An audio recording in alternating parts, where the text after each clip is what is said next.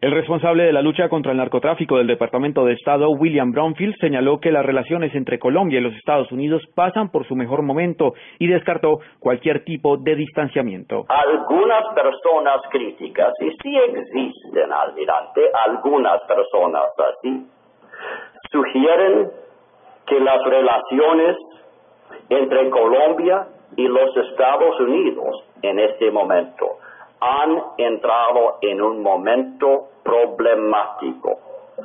Acá van a haber una amistad, una alianza. Estuvimos con ustedes al comienzo y estaremos con ustedes hasta el final. Las declaraciones del secretario Bromfield se dieron durante la entrega de seis patrulleras de guardacosta que fueron entregadas por parte de los Estados Unidos a la Armada Nacional para adelantar acciones de interdicción marítima.